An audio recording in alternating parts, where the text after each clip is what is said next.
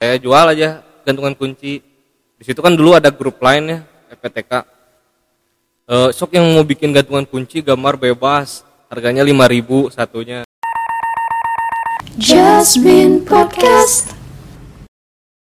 Assalamualaikum warahmatullahi wabarakatuh. Kembali lagi di Jasmine Podcast. Bersama saya Novi Farah Permatasari. Kali ini saya ditemani sama salah satu alumni dari UPI nih Dari DPKK Kamu boleh kenalannya dulu? Ya. Kang? Assalamualaikum warahmatullahi wabarakatuh. Eh, halo guys.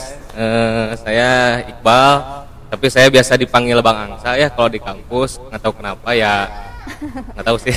Angsa. Bang Angsa aja. Eh, eh, Jadi dipanggil Bang Angsa ya. ya, Ya, kalau keren. Iqbal itu ciri khasnya dosen pokoknya yang manggil Iqbal. Oh, berarti kalau udah mulai ke teman-teman ke itu angsa ya Angsa. namanya? ya? Oke kalau gitu. Kang angsa kalau boleh tahu nih akang nih di UPI jurusan apa ya kang? Jurusan Tata Boga pendidikan Tata Boga. Tata Boga hmm, di Tata Boga. 2015 saya. 2015 oh berarti lulus tahun kapan tuh kang? Kalau boleh tahu. Seharusnya sih lulusnya eh, 2019 ya harusnya. 2019. tapi saya telat berarti pas saya masuk harusnya kakang lulus. Eh, ini lulusnya baru tahun kemarin. Eh tahun ini. Tahun. Ya nggak apa-apa lah kang. Biar makin cinta UPI berarti Ya. kang ini makin lama di UPI. Iya jadi nih kang kita eh, mau nanya sedikit nih kang. Boleh banyak juga boleh. Oh iya. Akang nih sekarang udah kerja atau gimana kang? Aku pengangguran. Oh ya eh, sekarang saya lagi ngejalanin bisnis alhamdulillah. Eh, bisnisnya kayaknya ceritanya panjang ya. Oh boleh diceritain sedikit nggak tuh kang? Biar Eh, usaha saya eh, macam-macam sih. Kalau misalkan dari makanan ada mochi rolls pengangsa itu. Kalau di bidang saya sekarang lagi di bidang dekorasi rumah. Dekorasi rumah. Home dari decor. tata boga ke dekorasi rumah agak jauh ya kang ya? Jauh jauh banget. Itu gimana tuh kang bisa masuk ke dekorasi rumah itu ceritanya gimana tuh kang? Itu sebenarnya baru sih cuman apa ya istilahnya kayak hobi lagi lah gitu sebenarnya. Hmm, eh apalagi ya? Ada oh ya saya tuh bisnis juga percetakan. Oh percetakan. Percetakan apa tuh kang kalau boleh tahu? Hah? percetakan apa kalau boleh tahu? Percetakan semua. Jadi sama souvenir sama percetakan misalkan eh, art paper atau apa itu di saya stiker kayak gitu. Nah alhamdulillah sampai sekarang anak-anak UPI pada ke saya. Oh alhamdulillah tuh ya jadi berkembang. Gitu. Kalau boleh tahu nih kang dari bisnis akang nih Hmm. eh, pastikan dalam sebuah bisnis ada yang namanya privilege ya. Nah Oh, iya. kalau misalkan eh, apa sih yang mempengaruhi dari privilege itu? Kalau boleh tahu. Wah, kalau privilege ya yang privilege kalau privilege itu dari kesuksesan gitu. sebenarnya privilege itu gimana ya? Sebenarnya cara cara instan lah kalau kita sebut yang namanya privilege itu cara instan secara kalau diartiin kan artinya hak istimewa gitu ya Oh, iya, privilege itu jadi istimewa. istilahnya kalau misalkan contoh nih ya orang tua kita punya usaha ternak lele nih ya Mm-mm. nah kita ya udah tinggal ngejalanin itu aja gitu Oh istilahnya. jadi kayak nyambung gitu ya Kang, gitu. ya? Kayak Atau misalkan kita punya channel nih di di Pemkot atau apa gitu. Oh ini bisa masukin pengadaan barang nih. Nah, itu privilege itu hak istimewa. Oh gitu, jadi tinggal kita nerusin aja apa yang udah dilakukan. Cara gitu ya, secara gampangnya gitulah. Hmm, Itu kalau- jadi apakah privilege itu bak, eh, apa ya eh, mempengaruhi kesuksesan seseorang dalam berbisnis? belum tentu. Belum tentu Belum ya? tentu. Saya per, eh, dengar eh, apa ya? Salah satu podcast di Om Deddy ya. Oh, Saya iya? dengar yang lagi sama Kaisang gitu. Oh iya Tahu ya, ya. Kaisang Tahu, tahu. nah, gitu, gitu. Kata Om Deddy tuh gini, kamu mah enak, anak presiden. Hmm, Jadi kalau mau bisnis apa pun juga gampang.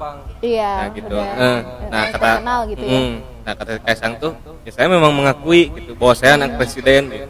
Jadi sehingga bisnis saya tuh gampang naiknya. Gitu. Mm-mm. Nah kayak gitu. Nah yang salah itu kata Kode DT, saya juga sama katanya tuh eh, ke anak saya seperti itu gitu. Nah kalau misalkan kamu nggak sukses, kamu maaf goblok kata DT gitu kan ya. Nah, misal, jadi kalau misalkan udah ada privilege nih, tapi misalkan gak ngejalanin itu semua, nah itu sama aja bohong gitu ya. Saya tuh kalau nggak salah pernah dengar gitu ya, eh, kayak Nyonya Menir. Hmm, Oh udah itu kan perusahaan udah lama kan ya? iya. Wah udah berdiri. Tapi kan karena mungkin mungkin ya saya, saya juga nggak tahu secara jelasnya. Mungkin karena cucu-cucunya kurang dalam memanage atau ada apa gitu yang saya tidak ketahui nah karena itu kan akhirnya bangkrut kan perusahaan tersebut Iya. gitu padahal itu privilege udah udah Iya. udah mateng gitu ya punya menir berdiri sejak tahun berapa gitu berdiri aja terus iya ya. udah kayak gitu kan tapi kan karena mungkin penerusnya tidak bisa apa mengelola bisnis dengan baik Mm-mm. jadi ya seperti itu oh iya buat sih perusahaannya nggak bisa berkembang lagi gitu. Jadi, tidak mempengaruhi ya kang ya kesuksesan dari privilege tuh ya kalau misalkan ya nggak pandai mengelolanya lah gitu. Kalau emang bukan passionnya di Eh. situ kurang ya. Hmm. Gitu Oh, gitu. terus nih kang kalau boleh tahu baiknya tuh buat mulai bisnis itu kapan ya kang ya? Ini panjang ceritanya. Iya boleh cerita dikit nih kang. Eh, sebenarnya kalau misalkan kapan ya kalau misalkan ditanya kalau kamu eh ya parah nanyanya kapan ya jawabnya sekarang. Gitu. jawabnya sekarang. Jawabannya sekarang gitu. Karena eh, jangan seperti saya gitu. Saya meng- eh, memulai bisnis ketika udah mepet gitu. Istilahnya kepepet gitu. Dulu tuh gitu. Jadi kalau misalkan saya flashback dikit ya nggak apa ya? Hmm, iya nggak apa-apa kang Eh, kalau misalkan kita eh saya ngulas balik gitu ya dulu saya nggak nggak sama sekali nggak punya keinginan berbisnis gitu ya. Pokoknya saya harus kerja jadi PNS kalau nggak apalah gitu pegawai negeri apa. Dulu tujuan saya gitu. Tapi eh, waktu SMA tuh saya tuh pernah eh, jualan keripik. Dulu tuh waktu musimnya Maici oh. Nah, dulu iya, waktu saya- SMA saya itu lagi musim banget itu Maici. Nah, pas eh, itu tuh eh, ayah saya punya teman dia jualan keripik juga nih. Tapi keri- keripiknya kamu tahu nggak yang yang dijual gopek kalau di warung? oh keripik setan Ah Iya, ya keripik setan tahu, gitu. tahu, tahu. Tapi itu tuh dia eh, pakai stiker gitu. Stikernya tuh jadi kayak ngejual mahal gitu ya. oh punya nama Hmm. ya Heeh. Dijualnya tuh harus seribu harganya tuh. Hmm. Nah saya waktu sekolah tuh di, coba ngejual dua ribu. Hmm. yang jual gitu eh taunya tiap hari tuh saya bawa gitu ya pertama tuh bawanya cuma 20 lah 20 bungkus gitu habis naik lagi 50 eh ta- ternyata habis gitu. Kalau misalkan kayak gini istilahnya saya bisa dapat sehari 50 ribu lah gitu iya ya bisa dapat nah gitu. Tapi apa sih yang membedakan? Oh ternyata yang padahal nanti saya tahu ini keripik keripik biasa lah gitu. Iya keripik biasa. Eh, tapi ada stikernya. Gara-gara ada Eh, nama ada Kang. stikernya itu tuh yang bikin mahal tuh kayaknya. Jadi orang-orang tuh ya oh harga 2000 wajar lah ini mah. Kayaknya ini mah beda. Soalnya lagi musim Maici vibesnya gitu waktu itu dulu tuh gitu. Nah dari situ saya mikir kayaknya senang juga ya kalau misalkan berwirausaha. Oh ya ditambah waktu itu saya pernah sakit sakit. Eh, waktu sakit. Waktu sakit tuh saya eh, keripiknya tuh pokoknya saya bawa ke, ke sekolah aja ya ke SMA dulu saya SMA BPI saya bawa ke sekolah. Nah saya tuh tapi lagi sakit pokoknya saya nggak bisa jualan aja pokoknya di di sana tuh. Nah ada teman saya si Akbar namanya tuh. Udah eh, sama saya jualin aja katanya tuh Eh, sama saya jualin ya. nanti ke eh, kamu diam aja karena saya lagi sakit gitu ya. Taunya sama si Akbar juga habis. Nah si, nah, si Akbar itu tuh istilahnya apa ya? Bar ini buat kamu sepuluh ribu. Oh iya Itu- iya. Jadi kasih komisi. Eh, jadi saya tuh ada di situ saya mempelajari juga ada adanya soal manajemen gitu ya manajemen. Jadi kalau misalkan nah di situ saya mikir lagi yaudah ntar mah saya bawanya 100 piece 50 kasih ke si Akbar 50 kasih ke saya. Eh taunya waktu itu tuh habis semua 100 piece ternyata bisa. Dengan nyebar-nyebar gitu. Si Akbar ke BPI 1 gitu saya BPI 2 gitu. Nah kayak gitu dulu tuh. Nah, sampai di situ udah aja saya nggak punya eh, apa? Waktu itu tuh eh, saya udah mau kuliah gitu ya. Gak keterima tuh kuliah tuh. Nah kalau misalkan swasta nah di sini nih per- permasalahan dimulai tuh kalau misalkan saya masuk swasta biaya kuliah tuh mahal. Oh iya beda. Eh, dan juga ada cobaan di keluarga lah. Jadi istilahnya orang tua saya nggak bisa ngebiayain saya nih buat kuliah. Otomatis karena saya nggak keterima juga di SNMPTN waktu dulu tuh eh, saya ya kerja akhirnya akhirnya kerja gitu. Kerja pun setahun itu tuh waktu tahun 2014 ke 2015 tuh kerja setahun eh, dan gak nyaman aja nggak betah gitu. Nggak betah gitu saya tuh pokoknya nggak pernah betah aja pokoknya saya keluar aja waktu itu kerja tuh. Dan pas keluar tuh alhamdulillahnya saya keterima di UPI di U- Eh, jalur SBMPTN oh berarti akang nih year ya gap year JPT mana? Eh, cuti setahun. Ah, iya cuti setahun. Eh, gitu. Bahasa bahasa kayak gitu dulu tuh. Jadi nah pas itu tuh eh, saya tuh alhamdulillah tuh masuk UPI aja ya gitu masuk UPI nah tapi orang tua saya cuman bisa ngebiayain saya uang kuliah doang gitu. Hmm, dulu tuh. Kan waktu SBM tuh ada pengisian ya berapa Iya. gaji orang tua gitu. saya ngisinya kecil dan memang gaji orang tua saya kecil gitu. Jadi tuh pas sudah mikir ya udah ya eh, yang penting mah bayar kuliahnya aja we. Soal apa? Soal SPP. ya bayar SPP aja UKT aja. Pokoknya soal uang jajan atau ongkos saya ngatur gitu. Nah, situ tuh saya tuh jadi mikir gitu kan istilahnya tuh karena kepepet gitu ya. Mikir gimana apa ya cari kerja apa? Saya kerja di catering aja sampingan gitu setiap sabtu minggu. Lumayan dulu tuh dapat 60.000 ribu lah dulu tuh. Nah, Enam puluh ribu. enam puluh ribu sehari enam puluh ribu sehari. Tapi ya sehari jadi diibaratkan aku tuh ke kampus sehari sepuluh ribu lah gitu dulu tuh gitu. Cukup apanya gitu. Mikir gitu. Saya cuman apa ongkos eh, eh istilahnya dari Antapani rumah ke UPI itu udah habis sepuluh ribu lah buat bensin doang makan gimana Iya. Nah di situ mikir saya tuh, nah jadi kalau misalkan dimulai, ya balik lagi tadi eh, kapan dimulainya bisnis, nah jangan sampai kayak kondisinya kayak saya karena kepepet gitu. Karena kepepet. Nah ya. di situ eh, saya tuh karena kepepet, ini gimana caranya saya dapetin uang lebih banyak dengan cara waktu itu tuh jualan lagi keripik. Oh jualan. Eh, karena saya karena saya dulu tuh inget waktu SMA oh ya SMA pernah jualan nih sampai habis 100 gitu sehari bisa 100 ribu dapatnya gitu nah, dulu tuh gitu tapi dulu mah bukan keripik ya bukan keripik yang keripik setan lagi karena udah udah tausum lah Udah lewat ya. Meici udah nggak usum nah jadi waktu itu eh, ada keripik batagor pangsit kebetulan. Hmm. nah kebetulan dulu tuh kenapa ada ide batagor pangsit itu dulu ibu saya jualan cuangki. Oh Nah, cuangki. cuangki.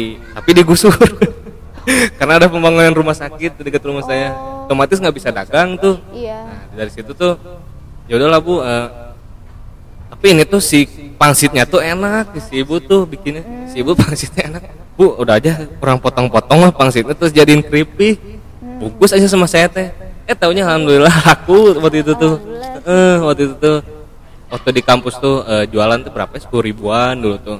Di kampus mah udah nggak ada dua ribu dua ribu lagi sepuluh ribu juga. Udah sepuluh ribu lah kalau kampus mah gitu. Iya. jualan aja saya tuh di situ. Udah jualan tuh kan ada naik turunnya ya. Lama kelamaan eh, apa? Ya sedikit lah yang beli gitu. Padahal saya tuh udah pakai stiker. Udah, Pak. udah dipakein stiker. cara Eh, yang cara yang SMA itu udah pakai stiker ini teh tapi kenapa jadi jadi menurun saya punya ide stiker ya orang-orang tuh waktu itu tuh kebetulan lagi banyak jualan makanan Hmm. udah aja mendingan saya bikin stikernya aja Oh akhirnya jadilah percetakan. Nah, nah itu udah aja bikin stikernya aja dulu tuh. Nah dari stikernya aja tuh, saya punya ide lagi daripada bikin buat kemasan makanan doang, udah aja stiker kampus gitu, FPTK gitu, FPTK, UPI gitu. Semua jurusan saya bikinin tata boga, sampai ke mesin juga ada, mesin, arsitektur, saya bikinin gitu. Nah dulu tuh kebetulan saya bikin stiker yang mini, itu tuh strategi saya tuh. Bikin stiker yang mini, harganya seribuan. Seribuan. Eh, orang nggak mungkin beli satu lah. Iya pasti belinya banyak. Eh, oh ini ada desain apa aja nih? Ada jurusan, ada fakultas beli gitu semua. Nah dulu tuh saya tuh eh, bikin nama branding saya tuh Angsa Napel. Stiker kan nempel, napel tuh artinya basunanya nempel. Oh. dulu tuh Angsa Napel gitu. Sana apa? Nah, kayak gitu. Nah itu sampai di situ aja dulu itu cerita awal awal mula saya ngebisnis. Hmm. Nah, kan tadi tanya apa awal, Awal kapan ya? kapan awal Nah nanti selanjutnya dijelasin lagi. Terus nih Kang, apa aja sih Kang yang perlu diperhatikan dalam memulai bisnis tuh? yang perlu diperhatikan oh ya yang perlu diperhatikan sebenarnya gini kalau misalkan secara teori kan mungkin tahu Modal sih Hmm, eh, ya itu modal udah pasti Iya. nah itu ntar saya soal modal ntar ada kasih tahu lagi Iya. tapi eh, ada juga analisis kayak kalau misalkan secara teori kan ada analisis SWOT ya Iya. Nah, strength weakness opportunity gitu kan ya kan ada yang kayak gitu mungkin di kampus kan pasti kita ajarin ya Iya. Nah, tapi eh, entah kenapa saya meskipun tahu teori-teori itu tapi jarang menjalankan gitu Hmm. Kalau saya gitu. Jadi dulu tuh ya hajar aja gitu. Yang penting tuh kadang gini ya orang terlalu banyak berencana gitu. Orang terlalu banyak planning eh, oh ini jualnya ke sini ke sini ke sini. Tapi actionnya mana gitu? Kadang kayak gitu. Kadang memulai aksinya tuh kayak gimana? Pas mau mulai aksi oh modalnya kurang eh gitu misalkan. Pas mulai aksi eh "Aduh, ini jualnya ke siapa aja ya? Jualnya gimana? Kan itu kan bingung gitu ya. Jadi waktu dulu pengalaman saya waktu stiker tuh saya tuh pinjam uang ke ibu. Hmm. saya pinjam uang bu eh, pinjam uang lima puluh ribu buat nyetak stiker saya tuh gitu. Oh jadi modalnya itu pertama Kang tuh lima puluh ribu modal awalnya. minjem uang itu juga minjem. Mm-mm. juga minjem ke ibu ya. udah kasih lah sama ibu tadi kasih. Nah sudah itu teh eh, nyetak aja stiker. Nah, kan udah udah itu teh balik modal ya istilahnya. Balik modal. Jadi ada lagi nih modal terus bertambah lagi bertambah lagi dan eh, ya udah yang uang lima puluh ribu itu dibalikin ke ibu tapi ibu nggak mau nerima jadi kasih ke aku aja alhamdulillah. Alhamdulillah. Eh, nah waktu itu tuh. Nah pas udah kejual aja stiker-stiker nah saya tuh langsung bikin segmen-segmennya. Hmm. dari stiker itu kan eh saya nggak mau nih eh, stiker teh cuman di jurusan saya aja nih pengen jurusan yang lain gitu. Nah, habis jurusan ah, saya nggak mau eh, eh, apa cuman di fakultas saya aja nih gitu pengen fakultas lain Iya ya. jadi saya bikin desain FPEB waktu itu bikin desain FPIPS kebetulan ada yang kenal FPEB oh mau kerja sampingan nggak jualin stiker FPEB desainnya mah udah ada Iya. dia ikut jualin aja gitu harganya eh, waktu itu kalau dia jualnya 1500 lah gitu. Per lembar. per yang mini pokoknya mah tulis tulisan doang eh, Oh. FPEB Oh iya ya. dijual gitu pas dari itu tuh eh, ya udah eh, lama kelamaan tuh ada lagi. Dulu tuh eh, FIP FIP ada si Karin FPEB ada si Alif. Saya tahu itu FPIPS ada si Sopi pokoknya itu channel saya tuh. Jual jual jual gitu. Nah gitu. Waktu waktu kuliah tuh saya kayak gitu. Nah suatu ketika ada yang nanya nih Kang eh, bikin stiker aja Eh, bisa nggak bikin gantungan kunci kan gitu. Hmm. Kayak langsung saya aduh gantungan kunci gimana ya? Nyari aja saya tuh ke pagar sih. Pernah sempat tapi oh ada ini ada tempat yang dekat nih di ada dekat rumah. Harganya sekian. Nah, saya jual aja gantungan kunci. Di situ kan dulu ada grup lain ya FPTK Eh, sok yang mau bikin gantungan kunci gambar bebas. Harganya 5000 satunya Teh ngemodal berapa? 2000 Modal Eh. dua ribu. pada bikin lah, oh bisa foto nggak, bisa foto saya nggak? Dulu tuh gitu ya, bisa pakai foto saya nggak, bisa bisa, bisa ini nggak? Tulisin nama aja, boleh boleh, banyak terus itu yang order ke saya, orang-orang tuh pada tahu saya teh si angsa tuh nunyeun ya, Oh, gitu, iya. si angsa tuh nyeun stiker, angsa nyeun gantungan kunci dulu tuh gitu, ya udah pada tahu orang-orang tuh gitu, jadi istilahnya mah kalau disebut terkenal, oh saya terkenal, tapi terkenalnya bermanfaat gitu. Iya. gitu. Dia nggak mau gitu kalau misalnya terkenal terkenalnya bangor. Hmm. terkenal nggak manfaat. Kalau misalnya terkenalnya bermanfaat gitu menghasilkan cuan ya alhamdulillah. Alhamdulillah ya. Eh, gitu. Nah itu yang yang menempel di orang-orang terutama pas angkatan saya ke angkatan bawahnya. Nah itu tuh jadi sampai saat ini kayak contohnya sertifikat mau ke UPI gitu bang bisa bikin sepuluh ribu sertifikat eh, dari UPI Kamda ini Kamda ini sama UPI Bumsil oh bisa ya. Alhamdulillah sampai sekarang tuh dipanggil terus itu dari percetakan gitu. Hmm, sampai sekarang nih Kang. sekarang alhamdulillah gitu. Hmm, gitu. Jadi jadi Akang nih yang bagian nyetak-nyetak stiker di UPI. Nah, jadi kan karena dulu stiker aja, jadi sekarang merambah ke muk, ke, ke jam dinding dulu tuh, jam dinding yang ada logo UPI-nya. Oh iya iya. Sampai ke dosen-dosen juga gitu. Bisa bikin ini eh, merchandise buat acara ini, bikin tote bag, bikin gitu. Hmm, gitu. Ada yang sama saya bikinnya, ada yang saya juga maklun namanya. Ada yang maklun tuh jadi eh, saya ngorder tapi produksinya tuh orang lain gitu. Oh iya iya ya. tapi kan saya juga harus quality control segala macam kan dan harus ngemodal juga gitu. Iya. Iya. Terus nih Kang selanjutnya kan pasti dalam berbisnis itu kan ada naik turunnya ya. ya pasti Nah itu tuh gimana sih cara Kang ngatasin masalah tersebut? Eh, pertama mah sabar ya kalau misalkan namanya bisnis bukan kalau lagi tapi pasti itu ada naik turun gitu. itu udah jadi kepastian lah gitu, kalau namanya namanya usaha mah tapi kita sabar dulu gitu Eh, jangan oh ini usaha ini udah nggak laku nih terus tuh eh, apa udahlah eh, tutup aja jangan sampai kayak gitu. Jadi sebenarnya gini ada strategi lain gini. Saya, saya tuh pokoknya saya emang nggak mau kalau misalkan sa- eh, bisnis saya tuh eh, apa ya turun gitu. Gimana caranya kalau turun harus naik gitu.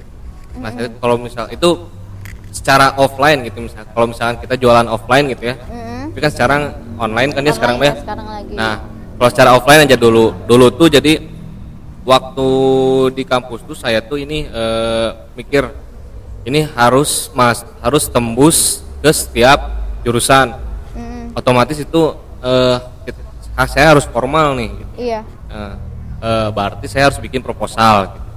bahwa eh, eh, apa saya menyediakan ini ini ini ini buat keperluan eh, apa misalkan acara ini gitu saya menyiapkan merchandise segala macam Mm. nah kayak gitu terus saya juga eh, ngontek-ngontekin orang yang dulu yang dulu pernah mesen gitu Pernah pesan. Hmm, ngontek-ngontekin. Nah, kalau misalkan secara on, secara offline mah saya juga ya kan dulu mah eh, apa? Kalau yang soal stiker ya, eh, saya ngejual-jualin langsung ke ini. Heeh. Misalnya ada yang nongkrong nih ya, Iya. di kampus kan ada yang nongkrong. Nah, saya jualin langsung gitu. Oh, ditawarin eh, ya? di asong gitu. Itu karena kalau misalkan waktu itu kalau saya ngasong gitu tuh, itu tandanya saya lagi turun gitu. Penjualan saya itu lagi turun. Kalau saya ngasong kalau misalkan saya nggak kerulingan nah itu lagi naik gitu. Soal- soalnya kan banyak yang ngechat bang mau yang ini ini ini ini. Dulu tuh gitu. Jadi harus ada usaha lah gitu bagaimana caranya naik gitu. Nah itu berbeda eh, misalkan jualan makanan gitu ya. Kalau jualan makanan kan apa ya gimana eh, ngasong juga ya susah gitu ya. Kita jaga gerobak jaga stand. Nah itu alhamdulillahnya sekarang tuh kan udah era sosial media ya Iya, teknologi. media. Nah, itu kan bisa diupayain dengan eh, naikin branding. Misalkan di Instagram gitu ya naikin eh, pokoknya upload tiap hari di Instagram tuh gitu. Habis itu eh, ngechat-chatin gitu kan gitu. Misalkan di WA bikin status tiap hari gitu kan biasa suka ada ya ibu-ibu gitu. Iya, ibu. ciloknya ready. Iya. gitu kan suka ada kan cimolnya ready. Nah gitu.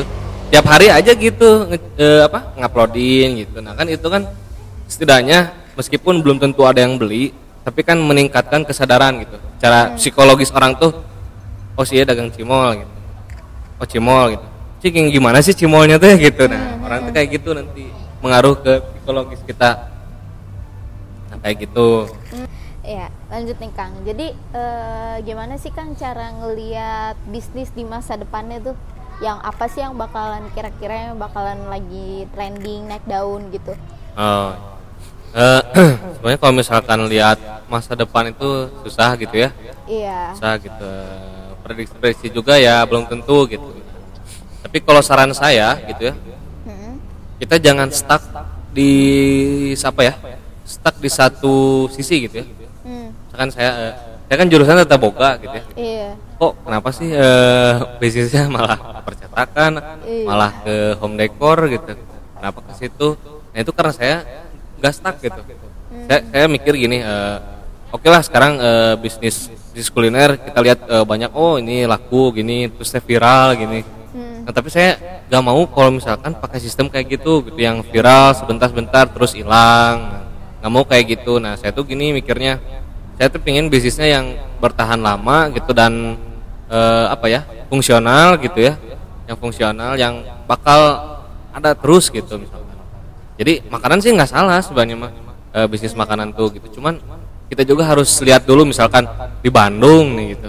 Itu pertama ngelihatnya gini, aduh kuliner di Bandung tuh udah Udah banyak ya ya. udah males sih istilahnya mah Iya. kuliner di Bandung kecuali kalau saya tinggal di Kalimantan gitu. Saya dagang cilok aja di Kalimantan, dagang channel. Hmm, Kalau di Bandung tuh aduh udah susah ya eh, Kang, gitu ya saya tuh masalah kuliner tuh gitu. Nah, bukannya bukan- tapi bukan jadi apa ya? Oh, jangan kuliner bukan kayak gitu, nggak nggak juga gitu.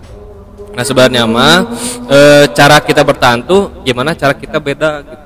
Cara kita beda gitu. gimana caranya misalkan dari hal-hal yang kecil aja misalkan dari kemasannya beda nih. Kita misalkan jualan yang simple cireng misalkan. Hmm, Tapi kemasannya gini nih gitu. nah terus tuh eh, cireng tapi eh, pengirimannya gini nih gitu Hmm, ada di GoFood di Shopee Food gitu.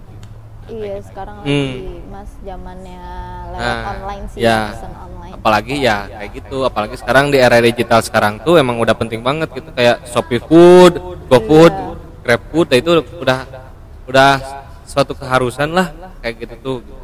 Hmm, Nah, jadi eh, jadi balik lagi ke saran saya, sebaiknya kita jangan stuck di satu titik gitu. Kalau kita belum menemukan ya. Tapi kalau bisa udah menemukan oh, kita udah ini dagang ramen nih, eh, jualan ramen udah rame, ya kita terus iniin kembangin si ramen itu. Jangan sampai oh, udah rame udah santai aja lah gitu. Atau ah saya mau ke bisnis lain lah gitu. Kita kembangin dulu sampai itu eh, apa ya istilahnya teh eh, sustainable gitu. Sustainable dapat bertahan gitu. Jadi oh, oh ya berarti eh, dari berarti harus ada yang megang admin ini nih gitu. Kita udah nemuin admin misalnya. Berarti di setiap kesehariannya harus ada yang kerja nih. Ya, kita udah udah dapat gitu. Jadi istilahnya si aset yang berjalan tuh gitu. Hmm, Kita nyaman nah kalau misalkan aset udah berjalan gitu ya. hmm, Ramen kedai ramen kita teh misalkan udah ini udah berjalan Udah eh, udah rame gitu. Eh, yang ada manajemennya, ada segala macem. Nah, kalau udah kayak gitu, baru kita mikir, bisa mikirin bisnis lain gitu. Kalau udah kayak gitu, pesan saya kayak gitu. gitu. Jadi, hmm, iya terus nih kang eh, kan tadi ngomongin soal modal ya itu tuh hmm, gimana sih kang buat eh, bikin nyari modalnya gitu hmm, awalnya terus cara ngetahu modalnya apa aja gitu ya. itu gimana sih kang Jadi eh, kalau kita bicara modal, sebenarnya kita pasti fokusnya ke uang gitu ya. iya Pasti fokusnya ke uang. Oke lah, jadi gini. Kalau saran saya kita eh, sebenarnya banyak cara asalkan kita apa ya asalkan kita eh, bisa mempertanggungjawabkannya. Hmm, banyak cara sebenarnya. Misalkan eh, oke kita eh, kerja dulu nih kita kita jadi karyawan mana kumpulin uang nah baru kita buka usaha sendiri itu bisa itu yang sering dilakukan banyak orang. Hmm, nah terus tuh eh, kita apa ya kita bikin usaha kecil-kecilan dulu nih. Kayak aku dulu eh, apa eh, yang jual stiker dulu nih. Itu kan Iya. udah kumpul kumpul. Nah bisa jadi berkembang ke yang lebih besar lagi gitu. Nah iya. ada juga yang minjem. Nah kalau minjem itu pertu- perlu dipertanggungjawabkan. Saya juga per- minjem kedua kalinya ke ibu. Pernah minjem. Kan dulu kan minjem yang 50 ribu itu ya. Iya. nah yang kedua kalinya saya mau beli mesin. Mesin percetakan gitu. Mesin enggak mesin ini eh, souvenir. Dulu Oh, saya mesin hmm, souvenir. saya mesin press waktu itu mesin press. Hmm, saya jadi seolah-olah saya bikin proposal ke ibu tuh gitu. Hmm, ada eh, apa mesin ini harga sekian eh, kira-kira balik modalnya gini eh, sekian gitu. Saya juga eh, perlu printer. Saya ada rancangannya gitu proposalnya. Nah kalau udah itu tuh saya diskusin sama ibu bu saya tuh eh, perlu ini perlu apa mesin press ini harganya 3 juta waktu itu tuh. Hmm, perlu printer juga sejuta 2 juta waktu itu tuh. Iya. ya perlu ini nah nanti eh, nanya ibu tuh emang ini eh, bakal bisa gitu? Balik modalnya kapan? Insya Allah bisa soalnya saya tuh ngelihat eh, penghasilan saya waktu itu di kampus seminggu teh seminggu bisa sampai nyampe sejuta seminggu tuh gitu. Otomatis oh ini mah bisa lah gitu. Insya, insya Allah gitu kalau gantungan kunci sama pin itu gitu ya waktu dulu tuh. Nah eh, karena itu ah, pada akhirnya saya juga alhamdulillah kita bisa ngelunasin hutang ke ibu gitu. Nah waktu itu tuh dan akhirnya berjalan aja terus sampai sekarang kan itu istilahnya mah Iya. udah saya nggak ada si mesin-mesin itu udah bukan hutang lagi lah gitu, istilahnya mah. Dan bergerak lah eh udah itu saya bisa ngumpulin lagi buat apa? Buat beli laminator waktu itu teh, buat beli ini sampai laptop juga gitu. Iya. Eh, pas udah oh rada maju saya mau kamar saya mau diubah jadi kantor lah gitu. Oh. Eh, saya ubah gitu ngerenov sendiri kayak gitu. Jadi bertahap gitu oh bertahap ya. kalau nyari ngajuin proposal tuh sama aja kayak nyari sponsor gitu lah ya Iya. Iya. sponsornya ibu waktu dulu. Eh, terus nih Kang, eh, boleh kasih tips and triknya nggak sih Kang? Gimana sih Apa? caranya ngejalanin bisnis? tips and trick ngejalanin bisnis kalau dulu kalau kalau kita bicara trik gitu ya Mm-mm. kalau bicara trik triknya ya kalau dulu tuh saya dari personal branding dulu personal branding jadi self branding eh, ke orang-orang bahwa saya tuh orangnya eh, enak kalau diajak ngobrol nih Oh iya. pertama iya. gitu aja dulu pendekatannya enak diajak ngobrol terus teh eh, apa ya Eh, misalkan eh, yang membuat eh, saya dikenal pokoknya saya dikenal tapi dikenalnya tuh karena saya eh, pembuat merchandise Oh. tuh di kampus tuh gitu gimana caranya saya bisa ke titik itu gitu pokoknya kalau ada ini kita eh, misalkan di himpunan ya kita perlu bikin eh, sertifikat. Oh iya. si bangsa aja. Saya perlu bikin shawl nih. Oh si bangsa aja nih gitu. Pasti gitu. Nah dulu teh menanamkan itu lama gitu. Saya tuh waktunya tuh gitu. Mulai dari apa ya? Saya tuh sering nge-story story juga gitu. Oh saya bikin ini nih buat teknik mesin. Waktu itu pernah gantungan kunci akrilik buat teknik mesin. Otomatis kan jurusan lain juga ngelihat ya. Dan juga ada yang nanya itu dapat dari mana Iya. terus ke kaos. Oh ya kaos. Kalau misalkan dulu tuh kaos tuh eh, saya bikin kaos waktu KKN Hmm. nah waktu KKN waktu dulu tuh. Kaos KKN dulu tahun angkatan saya waktu KKN pokoknya. Nah dulu tuh saya tuh mikir eh, apa ya? Cuman dapat ang- eh, dapat grupnya teh eh, kelompok saya bikin kaos dari saya eh, terus eh, ada beberapa kelompok dan akhirnya cuman lima kelompok gitu ya. Pada tahun itu tuh gitu. Tahun 2018 2018 waktu saya KKN tuh. Nah itu. Nah saya tuh udah beres KKN saya tuh mikir gimana caranya nih eh, tahun 2019 ya berarti angkatan 2016 ya yang KKN ya. Gimana caranya? Saya bisa eh, kelompoknya banyak lah. Dulu target saya teh bisa 50 kelompok lah 50 kelompok baik juga ya. bisa 50 kelompok lah gitu. Gimana caranya? Dulu tuh saya mikir gitu. Itu planningnya tuh bisa dibilang setahun. Saya nge-planning itu tuh. Mm, Lama juga ya. gimana caranya eh, apa ya cara-cara biar saya bisa dapat klien sebanyak itu? Nah kalau khusus kaos KKN saya nggak bisa bicarain di sini. Iya. nah pada akhirnya waktu itu karena saya udah punya strategi itu eh, dan pada akhirnya pas udah KKN eh, 2016 saya juga deket sama anak 2016 kenapa deket? Karena saya ngul- ngulang kuliah. Oh. saya kuliah sama angkatan 2016 juga sama 2017 juga. Ngulang jadi jadi jadi istilahnya saya ada di tiga angkatan. Kita dekat sama anak 2016 dulu tuh. Nah karena dekat itu tuh eh, ini nih eh, kalian coba eh, sebarin. Kan ini teh eh, apa? Beda-beda ya tolong bantuin saya eh, iniin eh, apa namanya promoin kaos KKN ini bahwa saya teh bikin juga gitu kaos iya, KKN bikin kaos. Heeh. Oh udah berapa bulan itu tuh ya? Hampir dua bulan. Alhamdulillah itu dapat banyak dan ternyata melebihi target 100 kelompok. Oh, Waktu itu tuh se kampus gitu. Di situ kaget saya tuh. Pokoknya dulu tuh saya sering nongkrongnya di Warjat. Di Warjat tuh udah jadi kantor gitu ke Pak Ajat. Pak, saya 20 saya bayar 20 ribu pokoknya keren. buat ini buat ngelola yang bayar kaos gitu. Heeh. Gitu gitu ke Pak Ajat tuh. Nah, pas udah itu tuh udah aja jadi banyak gitu kok jadi pada ngabring gitu di di wadah tuh ada apa pada ketemu saya gitu bawa uang nah di situ saya, saya juga ada deg-degan itu pertama kali seumur hidup malah saya me Rame. Heeh. saya megang uang 100 juta Megang uang banyak banget ya. Aduh itu takut sebenarnya takut sih itu kan Iya. apalagi cash gitu iya. baru diliatin orang itu Di tempat umum lagi. Heeh, kan, tempat ya. umum tuh takut Diliatin orang. nah itu tak karena hal itu tuh jadi apa ya ngemotivasi saya lah gitu nah semenjak itu pas si ka- kaos KKN itu udah apa udah beres semua ya mau pada KKN anak-anak 2016 tuh ngumpul lagi pokoknya eh, base campnya di FPTK Hmm. wah ramai gitu di FPTK tuh ngambilin pada ngambilin kaos gitu. Wah ramai pokoknya mah gitu. Nah karena orang-orang tuh udah tahu dulu saya nyentrik karena rambutnya panjang.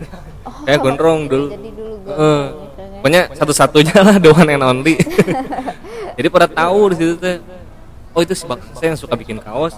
Nah pas udah pas udah beres ya kakaknya pada bikin kaos yang lain-lain tuh. Kang saya dulu eh, pernah KN yang kelompok saya bikin di akang Hmm. saya mau bikin kaos buat ini nih pada bikin gitu Ada bikin lagi. Eh, bikin Oh. lagi jadi terus-terusnya mengalir gitu dari dari kita kenal tuh gitu Jadi bersosialisasi itu emang penting ya, Heeh, Bang, ya? gitu. buat itu Ya. bisnis mah ya. balik lagi makanya saya pengen dipanggil Bang Angsa Oh. karena Bang Angsa teh ya nama saya yang dikenal waktu saya bisnisan dulu gitu Hmm, iya iya. kalau Iqbal Iqbal mana agak bingung ya karena orang kenalnya Bang Angsa ya. gitu. Iya. Nah itu juga jadi personal branding saya itu nama itu tuh. Oh gitu. Ya udah tuh Kang karena waktu ya Kang ya udah jam segini juga udah Ya. mau maghrib. Makasih ya Kang udah datang ke. Jasmine Podcast. Makasih udah cerita-cerita sedikit tentang bisnisnya Akang, tentang tentang privilege ya. Oke sekian segitu dulu di Jasmine Podcast kali, episode kali ini. Terima kasih sama saya Farah dan Bang Angsa. iya, tunggu episode selanjutnya. Bye bye.